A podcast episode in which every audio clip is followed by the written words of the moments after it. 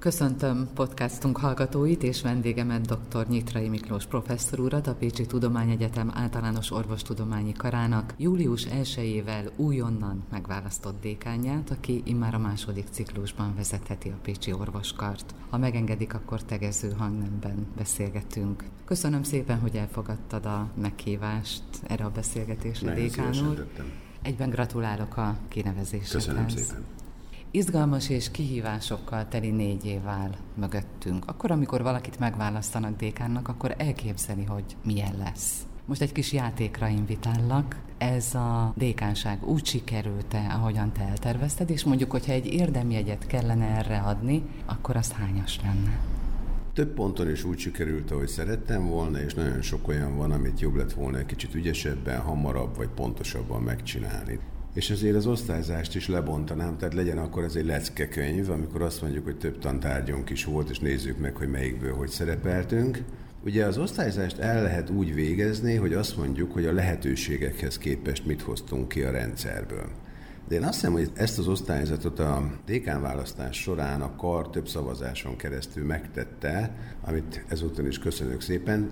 A másik lehetőség, hogy a ciklus elején megfogalmazott vagy érzett elvárásainkhoz képest hogy alakult a négy év, ami ugye egy szigorúbb kritérium, és én ezt szerint osztályozgatnék.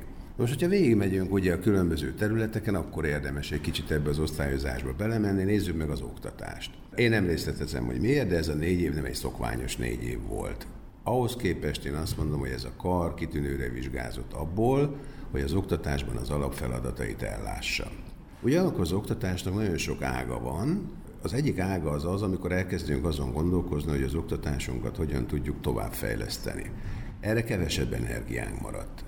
Tehát úgy gondolom, hogy itt elindítottunk jó folyamatokat, ilyennek tartom egyébként például a Potepédiának a létrehozását, de ez nem tudott olyan gyorsan szárba szökni, ahogy én azt szerettem volna. Tartalma olyan, amit folyamatosan fejlesztünk, tehát valószínűleg a következő ciklus lesz az, aminek a végén ez már egy általunk is megálmodott képességekkel rendelkező rendszer lesz. És még egyszer mondom, amikor osztályozok, akkor magamat osztályozom, tehát most nem a kollégákról beszélek, meg nem akarok nyilván szemrehányást tenni senkinek, meg nem is lehet egy ilyen időszakban, de ebben marad hiányérzet bennem. Akkor, hogyha átlovagolunk ugye a tudományra, ami megint csak egy fő tevékenységköre az egyetemeknek és így a karónak is, akkor azt mondom, hogy a cikkekben, publikációkban, klasszikus formában megjelenő tudományos teljesítményünkre egy négyest adhatunk, egy jót. Ugyanis nagyon sok mindenben fejlődtünk, bővült a cikkek köre, azok tartalma egyre színvonalasabb, egyre jobb. Tehát a felfedező kutatások és a klasszikus tudomány területén lehetett volna több a teljesítményünk, és lehetett volna jobb, tehát én nem tudom, hogy kikap erre ötöst valaha, de minden esetre ezt inkább a jók közé sorolnám. Na most a tudomány azért az egy bonyolult dolog, és annak van egy olyan ága, amit innovációnak, gazdasági hasznosulásnak tekintünk, vagy tartunk, vagy úgy fogalmazunk meg, és ebben én az előző négy év elején elég komoly eredményeket vártam magamtól, meg a kartól. Na hát ezekből lényegében alig lett valami. Én egy jó szívű tanár vagyok, ezt minden hallgató alá fogja nyilván támasztani. Én itt egy kegyelem kettest adok magunknak az innováció területén. Mindig bele lehet menni az okokba, hogy miért lett ez így, meg miért nem, de mondom, az elvárásokhoz képest szeretnék én most osztályozni, és nem azt elmagyarázni, hogy mi miért nem történt meg. Ebben egyébként elég jók vagyunk. A közösségi életünk. Én egy eredménynek tartom azt, hogy a tudomány, az oktatás, a jól lét területein, illetve az épített környezet területén megfogalmazó stratégiával rendelkezünk. Ez egy leírt anyag, amit egyébként szélesebb körben is megvitattunk, megbeszélgettünk, folyamatosan tudunk változtatni rajta. Én azt gondolom, hogy ez egy előremutató szép dolog, ha mellé teszem azt, hogy szakértőkkel ugye a Campus Cooperationis is létrejött, most jön létre a Locus Cooperationis, és a környezetünkben most anélkül, hogy felsorolnám, de az infrastruktúra is részben megújult, akkor itt megint egy jót tudok adni a karnak. Azt mondom, hogy az az elemi elvárás, ami egy dékántól, vagy egy dékáni vezetéstől, vagy vele szemben megfogalmazódik, hogy legyen egy víziója arról, hogy merre tart egy kar, hogy mit akar magával kezdeni, az szerintem megtörtént. Na most, ahol egyes, kettes között himbálok, az az, hogy mennyire sikerült ezt széles körben elterjeszteni. Az ugyanis igaz, hogy én, vagy valaki hiába ül egy leárnyékolt szobába egy finom üveg borral, és gondol gyönyörűeket, ha erről más nem tud eleget, akkor ebből soha semmi nem lesz. Még akkor se, ha jót talált ki. És az, ahogy ez az információ penetrált, tehát ahogy eljutott a hallgatók széles köréhez, az oktatók, az adminisztráció, a fizikai dolgozók széles köréhez, az szerintem nem jó még. És ennek az információ terjesztésnek, egyszerűen szóval kommunikációnak a hiányosságait egyébként lépten nyomon láttam a rendszerünkön. Ezt az egyik legkomolyabb fiaskómnak tartom, és megint nem a mentségek felé indulnék el. A következő időszakban erre úgy tűnik, hogy még eltökéltebben oda kell figyeljünk. Hogy hogyan, az most munkáljuk ki, azt most találjuk ki, de ebben nem voltunk jók, és ez nem jó, mert akkor válik egy kar céljává bármi is, ha a kar tud róla. Közösség fogja megvalósítani. Másik oldalon a közösségi életünknek az a része, hogy felismertük, hogy a karunkon elérhető szolgáltatások, kiegészítő rendszerek, támasztó rendszerek, azok fejlesztésre szorulnak, az megtörtént, és én úgy gondolom, most megint ez egy személyes vélemény, de úgy gondolom, hogy nagyon nagyokat léptünk benne előre. Nem vagyunk tökéletesek, de én még a világon nem láttam tökéletes rendszert. Ciklus elején se vártam el magunktól. Jó irányba megyünk. Az, hogy milyen sebességgel, az mindig egy kérdés, de szerintem ezt jól csináljuk. És ez azért lehetett egyébként, mert ezzel úgy tűnik, hogy könnyebben meg lehetett szólítani a hallgatókat és a dolgozókat, hamarabb azonosultak az igényekkel, a problémákkal, sokkal több véleményt kapott, sokkal könnyebb volt bevonni őket, és ezért ez egész integránsabban működött, mint mondjuk a, nem tudom én, a tudományfinanszírozási alrendszereknek a végigbeszélése. Én magamnak egy közepest adnék erre így az elvárásokhoz képest, Egyrészt azért nem rosszabbat, mert azért ez egy nehéz időszak volt az összes oktató, kutató, dolgozó és hallgató számára is, és ezt az alapértékeinket és alapelveinket megtartva sikeresen teljesítettük. Azért nem jobbat egyébként, mert rengeteg potenciál van ebbe a karba. Tehát csak most végig gondolom, hogy mi minden van, amit tudnánk használni, hasznosítani, akkor azt hiszem, hogy a mostani teljesítmény sokszorosa sem lenne egy irreális elvárás. Tehát azok az álmok, amik, amik megvannak bennünk, azok azért még arrébb vannak. Egyébként, amikor el kellett gondolkozzak ugye azon, hogy egy második ciklus az hasznos-e a karnak, tehát hogy vállalom-e, akkor pontosan ez volt a mérleg serpenyőjében, hogy vajon az, amit eddig elmulasztottunk, vagy nem kezdtünk el, vagy nem jól csináltunk, az megcsinálható-e egy újabb ciklusban? Azt mondtam, hogy igen, ugye ha történelmi egy picit visszanézünk, mert azért ez a kar nem az előző ciklus elején keletkezett, vagy jött létre, akkor azért azt látjuk, hogy a Visete Dékán úr két ciklusának az elejétől fogva a karon egy sokkal békésebb hangulat van, mint korábban volt, egy sokkal nagyobb harmónia, sokkal több mindent meg lehet értelmesen, közösen beszélni. Ez az ő munkájának, az ő első néhány éves tevékenységének lett az eredménye, és amit egyébként magunk számára is eredményként írok fel, hogy ezt sikerült megőriznünk. Na most ez nagyon fontos, mert háborúban nem nő virág, tehát nekünk a peace of mind az egy nagyon nagy érték, azzal folyamatosan gazdálkodnunk kell, és arra mindig oda kell figyelni. Vannak feszültségek a rendszerben, de ezek a normális. Tehát ahol emberek vannak, ott mindig vannak feszültségek, majd ha valaki egyszer csak robotokkal dolgozik, bár szerintem ott is lesz, akkor talán ebből kevesebb lesz. Az összes értéket szerintem sikerült megtartani és bővíteni. Tehát ilyen értelemben azt kell, hogy mondjam, hogy azért szép eredmények is vannak mögöttünk. DK kapjon egy közepest, végül is debuktassuk itt rögtön meg a második ciklus elején, mert annak is van egy ilyen negatív utóhatása. Az ötös az egy nagyon nagy túlzás lenne, és azért aki tanár, azt tudja, hogy a kettes meg az ötös között már pici különbségek vannak. Játszunk tovább. Legekkel. Biztos, hogy volt olyan, hogy legnehezebb kihívás. Az ember azt gondolná, hogy ez talán a Covid bejövetelével érkezett. Igen, egy könnyű kézenfekvő válasz lenne. Igen, a Covid kihívás volt, ezt nem akarom eltagadni. Miért jelentett a DK-nak kihívást a Covid? Hát ugye egyfelől azért, mert olyan dékán képző egyetem, vagy főiskola, vagy akármi az nincs, tehát ezt a saját tapasztalatokból kell összerakni. De a másik az az, hogy azért, mert a DK nem tudott elég magas szintű bizalmat kiépíteni a karon.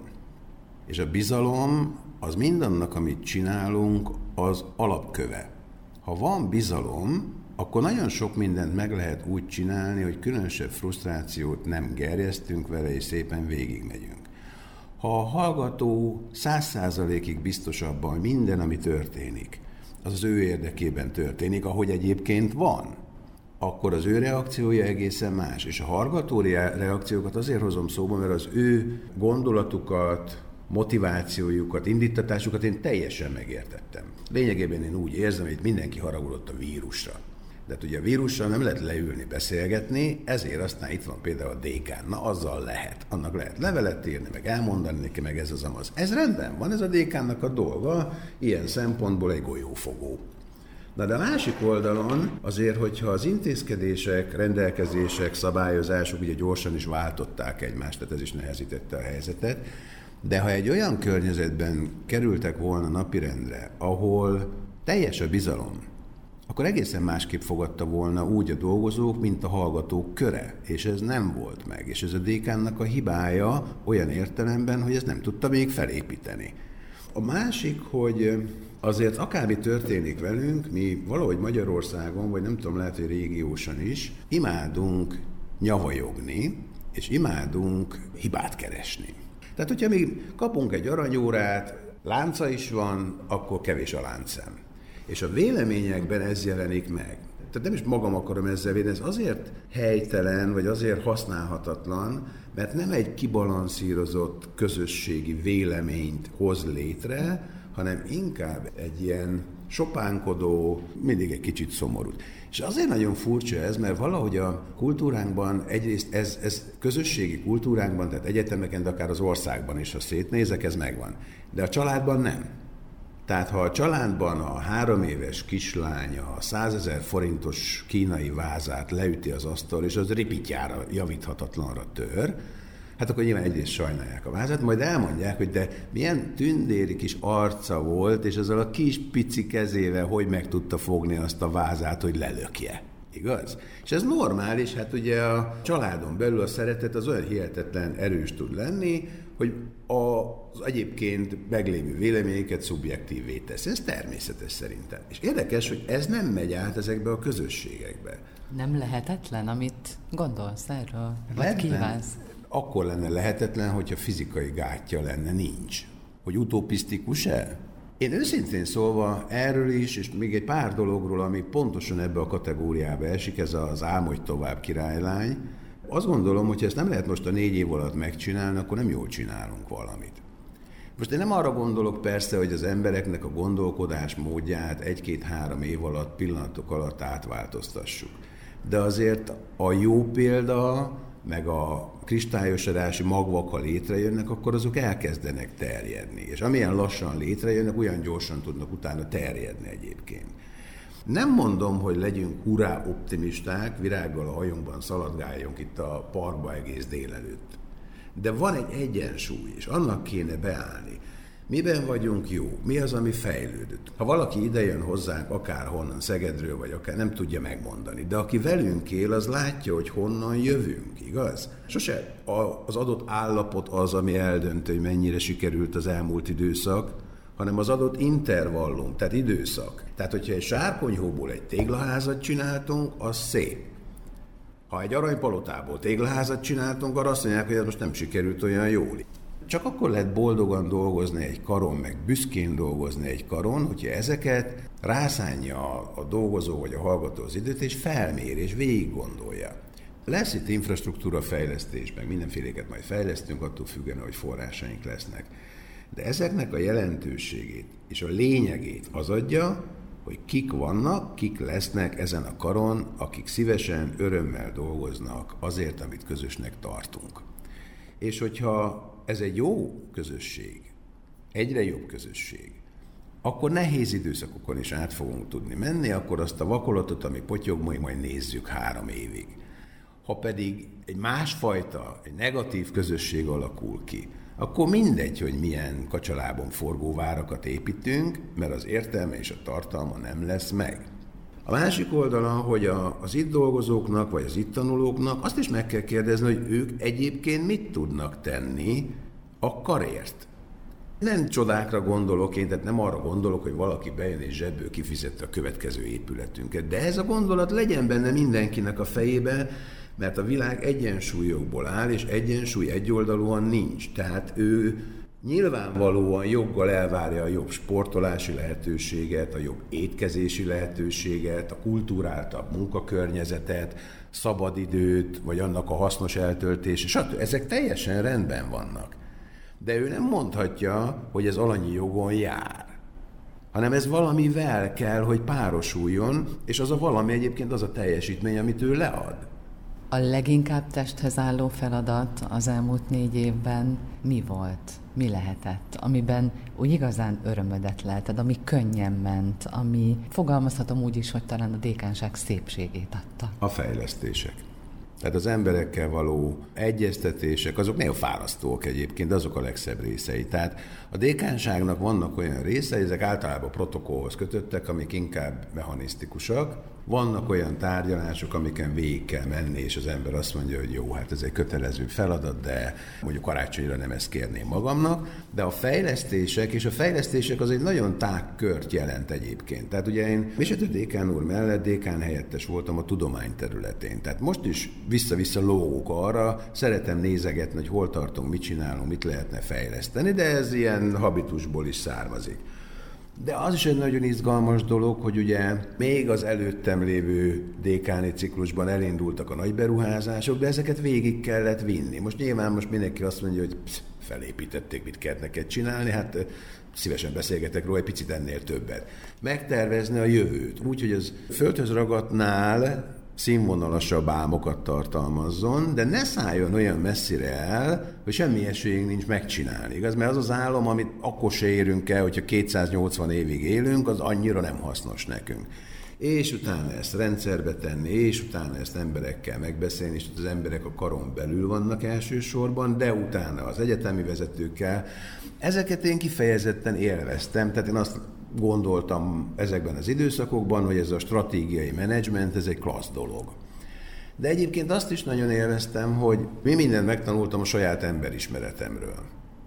Nem fogok neveket mondani, nyilván most nem arról van szó, de a, a személyi körökben egyébként olyan gyöngyszemekre lehetett találni ezen a karon, sokra, akikről azt se tudtam korábban, hogy mit csinálnak. És most látom azt, hogy pillérei lettek egy-egy lábnak, valamit sokkal ügyesebben csinálnak, pontosabban, elhivatottak, elkötelezettek, szeretik a munkájukat. Ezt nagyon jó látni. És ezek néha meglepetések egyébként, ugye a, a nehéz helyzetekben jönnek ezek elő. A másik oldal az az, hogy egyébként van olyan, amikor meg azt hittem valakiről, hogy rá lehet építeni a Monteverestet is, aztán kiderült, hogy homokra építettem a várat, tehát tévedés volt. Én nagyon sokat tanultam e- ebben a műfajban szerintem. Leginkább örömteli, megható, szép pillanat az elmúlt négy évből? Érdekes, az a hallgatókhoz kötődik elsősorban. A vidám pillanatok közül az, amelyik nagyon megmaradt, az a medikus kupákhoz kapcsolódik. Én imádok beülni a medikus kupán a hallgatók közé, és egyszerűen velük nézni a meccset, és, és csak lenni, felszívni az ő energiájukat, meg látni ezt a rengeteg mosolygó arcot. Mondjuk Szegeden beültünk egy vízilabda meccsre, majd a mellettem ülő hallgató kollega előkapott egy flaskát a táskájából, erről annyit mondhatok el, hogy nem víz volt benne, és azt mondta, hogy kérek-e, húzzuk meg együtt. Na most ugye azt tudjuk, hogy ide tilos alkoholos italokat bevinni eleve, és üveget bevinni eleve, és stb. stb. Csak egy pillanatra megállt a levegő, akkor a mellette lévő az szólt neki, hogy most a dékánt kínáltad meg vodkával. és csak egy nagy nevetés lett. Egyébként lezárva a történetet nem kértem éppen vodkát, ültünk a napon, tehát amúgy se kívántam egyáltalán. De itt nagyon sok megható pillanat van, tehát a sport meg a hallgatói energia együtt, az egy hihetetlen ötvözetet ad. Hát a másik, ugye én beteg voltam most az elmúlt időszakban, és azért ez idő alatt olyan sorokat írtak diákok nekem, vagy olyan gondolatokat tolmácsoltak felém, amiket szerintem a halálos ágyamon se fogok elfelejteni, tehát azok nagyon jó lesőek voltak. Tekintsünk előre. Az már kiderült számomra, hogy ott a zászlón, hogyha fogalmazhatok ilyen nagyon szimbolikusan, ami a következő négy év zászlaja, és ott lobog előttünk, hogy azon a bizalomépítés lesz a legfontosabb az jelszó, a legfontosabb igen. üzenet. Az előzőkben kiderült, hogy a legfontosabbnak azt tartom, hogy egy összetartó, büszke közösség örömmel járkáljon erre a karra. Legyen az hallgató, vagy emeritus professzor, vagy bárki. Ebben van mit tennünk még. Néha úgy érzem, hogy de jó lenne Cicerónak vagy Bob Kennedynek lenni, mert ők voltak azok, akik tízezer emberhez tudtak úgy beszélni, hogy a tízezer ember a végén az ő gondolataikkal ment haza. Tehát ezt meg kell oldani. Nem biztos, hogy mindig össze kell hívni az összes embert és beszélni hozzájuk, de valahogy. És azt gondolom, hogy ez amellett, hogy a legfontosabb célunk, a legnagyobb kihívás is. Azt látni kell, és ezzel nem mondok senkinek újat, hogy elképesztő méretű, és sebességű változások vannak a világban és a környezetünkben. Tehát egy turbulens világban élünk. Ma azt megmondani pontosan, hogy négy hónap múlva nem tudom melyik paraméter hogy áll, azt nem érdemes vállalni. Na most mit lehet egy ilyen időszakban csinálni? Én alapvetően két taktikát látok más rendszereket megnézegetve. Az egyik az az, hogy mint a csiga-biga behúzzuk a szarvunkat, bebújunk a házunkba, és megvárjuk, hogy elmenjen az eső. Tehát egy defenzív. A másik, hogy azt mondjuk, hogy a válság az felkavarja a rendszereket, megmozgat minden elemét, változásra szólítja fel a rendszert és a benne lévő embereket is. A változás az egy nagyon-nagyon nehéz dolog egy embernek, mert a megszokott jóból menni valamerre, az egy rizikó. És ezért fontos a bizalom. Ha megvan a bizalom, akkor ez a rizikó a fejekben és a lelkekben kisebb nem azon gondolkozik, hogy én hogy fogok ezzel rosszul járni, és mi történik velem, ha most ezt meglépjük. Hanem azt mondja, hogy ennek az embernek eddig is hittem, nem csapott eddig be, vagy ennek a vezetésnek, ezután is így lesz, nézzük meg.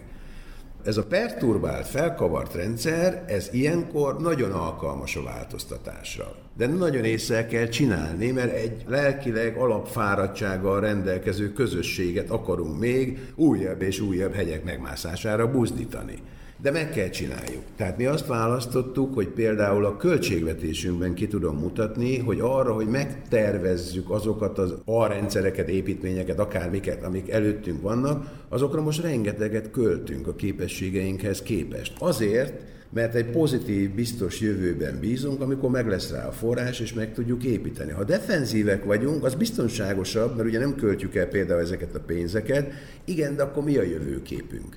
Hogy maradunk, amilyenek vagyunk, olyan sokáig, ameddig bírunk?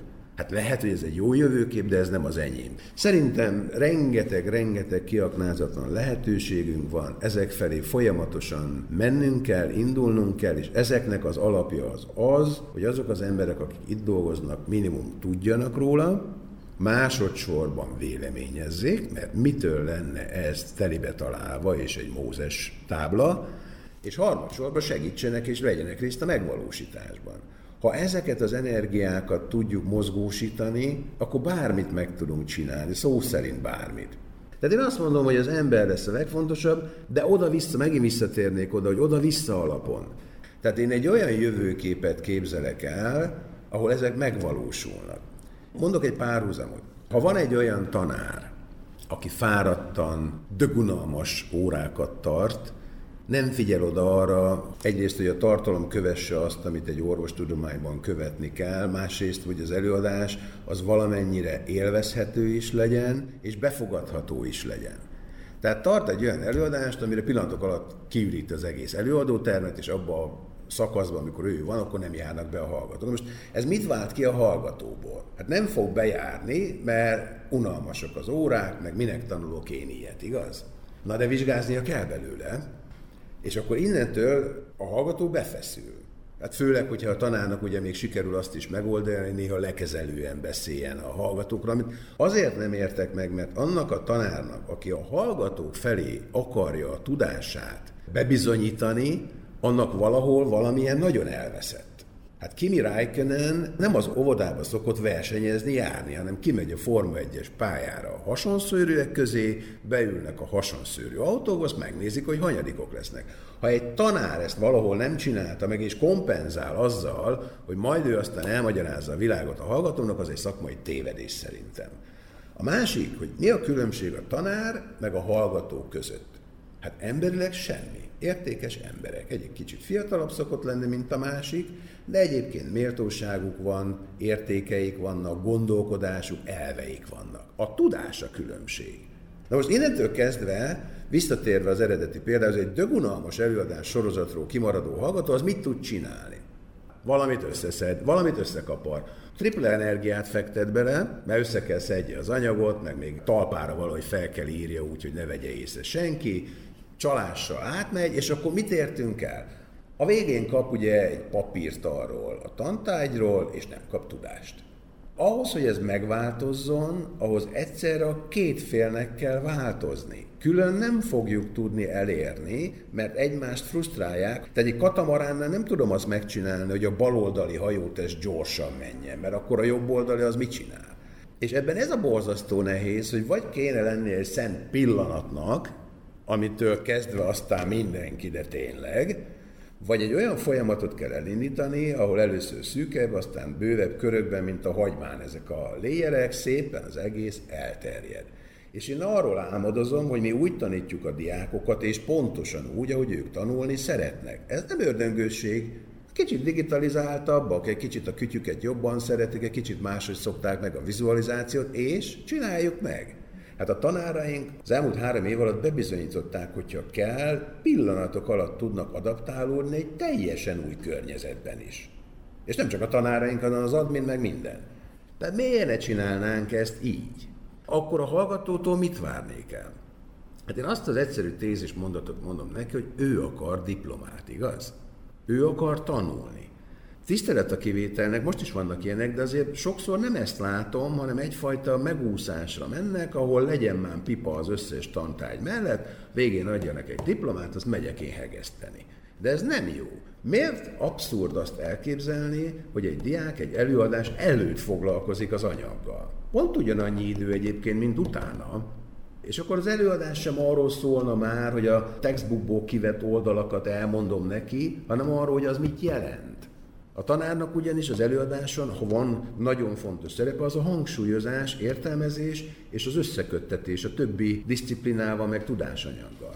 És akkor lenne egy boldog diákunk, egyébként, aki élvezi az oktatást, a végén nem akar csalni, mert csalni akkor már szégyen az én világomban, nem pedig dicsőség. A tanár pedig egy olyan helyre jár be dolgozni, ahol egyik feladata az oktatás, és azt szereti. Utópia? Szerintem nem.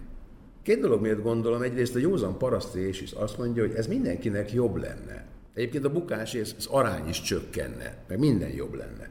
Másrészt én ezt láttam külföldön. Az Imperial College működtet Szingapurban orvosképzést, én ott láttam ezt működni. Ott nem csoda emberek, meg ufók vannak. Ugyanolyanok, mint mi.